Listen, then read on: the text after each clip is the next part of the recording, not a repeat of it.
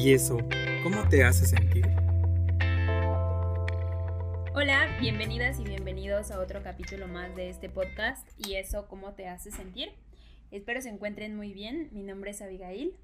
Yo soy Areli. Y yo soy Vero. El día de hoy eh, decidimos hablar sobre un tema un poquito difícil.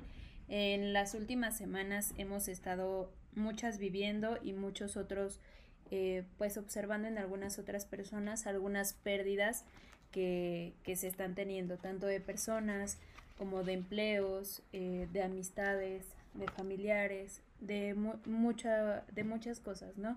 En estos momentos estamos viviendo pérdidas de todo tipo y nos gustaría justamente por eso hablar del tema de duelo. Eh, vamos a tratar de explicar en general qué es, eh, sus etapas y vamos a dar algunas recomendaciones tanto para ustedes como para los chiquitos en casa.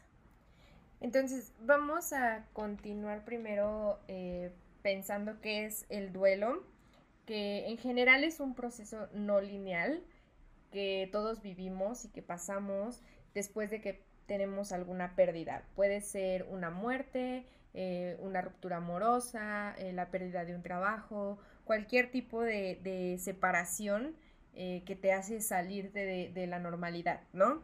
En este caso, em, es importante que nosotros identifiquemos eh, la relación que teníamos, por ejemplo, con la persona con la que perdimos a lo mejor el contacto o perdimos, eh, no sé, perdió la vida, ¿no? Por ejemplo. Entonces, em, nosotros debemos de prepararnos para em, superar esta, esta etapa o acomodarla como posteriormente vamos a, explicarles, em, para que justo no, no duela toda la vida, ¿no? Exactamente. Y bueno, en este sentido, eh, un poquito de las etapas que vamos a pasar, que como bien ya dijo Are, no son lineales, no significa que estas etapas tengan que pasar en ese orden. No todos viven el duelo de la misma forma y ni siquiera tenemos nosotros mismos un duelo igual, siempre vamos a sentir de maneras diferentes. Eh, y bueno, la primera etapa es la negación, es cuando nosotros salimos de nuestra realidad y es un tipo de mecanismo de defensa que tenemos ante la situación de duelo. Es negar qué está pasando, dices no, es que no es posible, damos mil y una excusas y es por eso que decimos que salimos de esta realidad, porque no estamos comprendiendo qué está pasando. Eh, posterior a ello viene una ira o un enojo, que es igual un mecanismo de defensa y también solemos culpar a las personas, a nosotros mismos y también llegamos a tener estas ideas irracionales. Em, cuando esta ira y este enojo sale, desbordamos y son situaciones que pues no tenemos control de ellas, entonces es comprensible la ira y el enojo que existe. Posteriormente vamos a una negociación. Esta negociación empieza cuando la realidad viene a nosotros y empezamos a conciliar una manera de explicar lo que está pasando. Esto puede ser muy duro y puede que se acompañe de la depresión, que es la siguiente etapa. Em, hay que aclarar que no significa que no tengas depresión antes o después, o que no te enojes antes o después de esto, ¿sabes? Eh, las cosas suceden de manera diferente, pero posiblemente puedas identificarte tú en alguna de estas etapas y bueno, la ayuda terapéutica está ahí y cuando tú decidas buscarla es porque estás sintiendo este duelo que se sale de tus manos. La depresión es un tema muy fuerte. Eh, la depresión te llega en este caso que estamos hablando del duelo, porque la vida ya no continúa de la misma manera en la que estaba pasando, o sea, es un shock para ti creer que todo estaba normal y de repente hay un parteaguas y entonces entender que la muerte no se supera, sino que justo la acomodamos para que no duela. Eh, y ya viene la aceptación con ello, ¿no? Aceptamos y vivimos con ello. Exacto. Eh, después de esto nos gustaría hablar eh, de cómo lo viven eh, las personas dependiendo las etapas de vida en la que se encuentren. Por ejemplo, eh, los adultos eh, viven todo este proceso que acaba de explicar Vero en este momento y justo para que suceda de esa manera se recomienda que hablen sobre la muerte del ser querido o sobre la pérdida que acaban de tener para que sea aceptado por ustedes de alguna manera y em, puedan comenzar a trabajarlo, a vivirlo y además de eso que acepten los sentimientos que están teniendo en ese momento, para que aceptando estos sentimientos y dejándolos fluir puedan funcionar en su cuerpo y, y en su mente y se puedan liberar también de estos sentimientos. El hecho de evadirlos no significa que se van a liberar de ellos, al contrario, puede que en algún otro momento resurjan y ustedes exploten, ¿no? Entonces lo mejor es al momento vivirlos, dejarlos fluir y expresarlos de la mejor manera posible. Claro, y si no eres directamente la persona que está viviendo el duelo, si más bien eres un acompañante como un amigo, un familiar de alguien que, que vivió una pérdida, eh, no comparar principalmente esa pérdida con otras, ¿no? Cada quien va a vivir su proceso como sea necesario y como se adapte a, a, vivirlo dependiendo su, su resiliencia, sus este, capacidades, sus habilidades para, para procesarlo emocionalmente y también eh, ayudando a las personas a, expresarse, ¿no? Creo que la mejor manera de, de, ayudar a una persona que está pasando por un duelo es escuchando, ¿no? No es necesario que digas nada, a lo mejor en ese caso puedes, eh, pues sí, a lo mejor ayudar a revivir ciertos momentos felices con la persona que ya se fue, no sé, o, o quizá compartiendo algunas... Eh, pues no sé, consejos de estar bien sin necesidad de decir como no llores, eh, reprime tus emociones, ese tipo de cosas, evitarlas completamente. Justo las frases que solemos escuchar siempre es sé fuerte, eh, no llores porque no lo dejas descansar, trata de no acordarte, eh, hazlo por ellos, hazlo por tus hijos en caso de que sea un divorcio, por ejemplo, también un divorcio es un duelo, es anímate por tus hijos, eh, tienes que ser fuerte por ellos. Realmente como lo hemos dicho, es validar mucho la emoción que estás sintiendo en ese momento y no forzarte a nada. O sea, el, duelo es específico para cada persona y cada duelo tiene su ritmo. entonces, en ese sentido, queríamos también ver cómo lo viven otras personas, o sea, no, no solo desde la perspectiva del adulto, sino qué pasa con los niños, ¿no?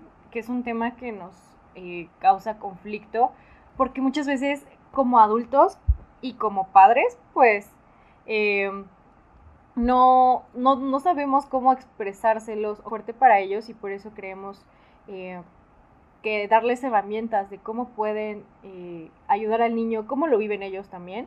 y bueno, Ari nos va a hablar un poquito más de eso. Sí, sobre todo apoyar a los niños en el, en el sentido de hacerlos entender eh, cómo se vive una pérdida de manera tranquila y que comprensible, ¿no?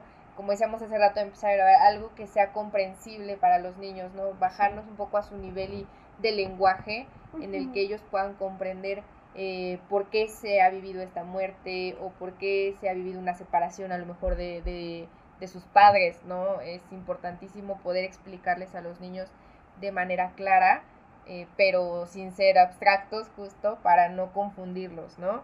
Es muy importante validar sus emociones en el sentido en el que si ellos están sintiendo tristes, no decir como, no, no estés triste, ya se fue, o sea, no, sí es normal que te sientas triste, es normal que te sientas mal y no hay ningún problema porque así puedes vivirlo eh, obviamente ayudándolos a sentirse bien, acompañándolos. Em, y sí, si es necesario, pues explicarles, ¿no? Por ejemplo, los motivos de una muerte, ¿no? Es posible que les expliques de manera sencilla eh, y que no siga como creyendo a lo mejor que, que desapareció simplemente, ¿no? Incluirlos en los rituales familiares, si es, por ejemplo, una muerte, pues incluirlo. Solo le agregaría como que los niños entienden las cosas, no son tontos. Eh, muchas veces creemos que lo son y que no van a entender. Y pues no es así, o sea, digamos que explicarles la muerte porque es un proceso natural, a todos nos va a llegar, a todos nos pasa en algún momento, aclararles que este es un proceso súper, súper natural, no culpabilizarlos jamás en la vida por algo, ni hacerlos sentir eh, como que pasó por culpa de alguien. Igual, no solo hablando de muertes, como lo decía hace rato, inclusive en divorcios, muchas veces las mamás suelen tener estos diálogos con los niños de, es que tu papá esto, o tu papá me hizo esto y por eso nos separamos. Exacto, que la explicación que le dan es culpar al otro o meterle los problemas personales que creo no es correcto. Es, es mejor decir que se separan por decisión de ambos para estar tranquilos, que no es por él, que por todo lo contrario, que ellos siempre van a ser sus papás y ahí van a estar. Es un apoyo y sé que lo viven de manera diferente. A veces el divorcio sí es una cuestión muy fuerte para la madre y por más que no se pueda hablar de ese tema porque sea algo que te duela mucho a ti como mamá, digamos que tienes que bajarte a su nivel y pensar pues como un niño, no puedes pensar como un adulto que ya porque sabe hablar va a entender todo lo que le digas. Entonces, pues Sí. es llevarlo con calmita. Y sobre todo también no usar, eh, como comentaban ellas, cosas em, como de fantasía, porque aunque ustedes no lo crean, los niños son muy literales y los niños entienden las cosas como se las dicen. Entonces, si les dicen, no, pues es que tu abuelito está durmiendo, pues el niño va a esperar a que en algún momento se despierte. O sea, ellos de verdad hablan y entienden las cosas muy literal. O se fue al cielo, o ya no está con nosotros. Muy, es muy, muy común que cuando dicen eh, ya no está con nosotros, pues digan, ah, bueno, ¿y en dónde está entonces, no? O sea, y Sí. son respuestas a las que no tenemos nosotros, son preguntas a las que nosotros no tenemos respuesta. Entonces hay que hacer em, que las cosas sean simples de entender para ellos, pero que sean literales. Eh, se recomienda que a partir de los 2-3 años que ellos ya tienen un entendimiento lingüístico, eh, podamos expre- expresarles em, estas pérdidas de la manera más real.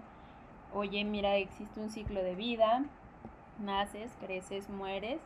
em, ahorita ya no está con nosotros porque acaba de fallecer y, o sea, explicar de, de la manera más eh, clara y real. No tenemos por qué mentirle a los niños y crearles ideas que no son.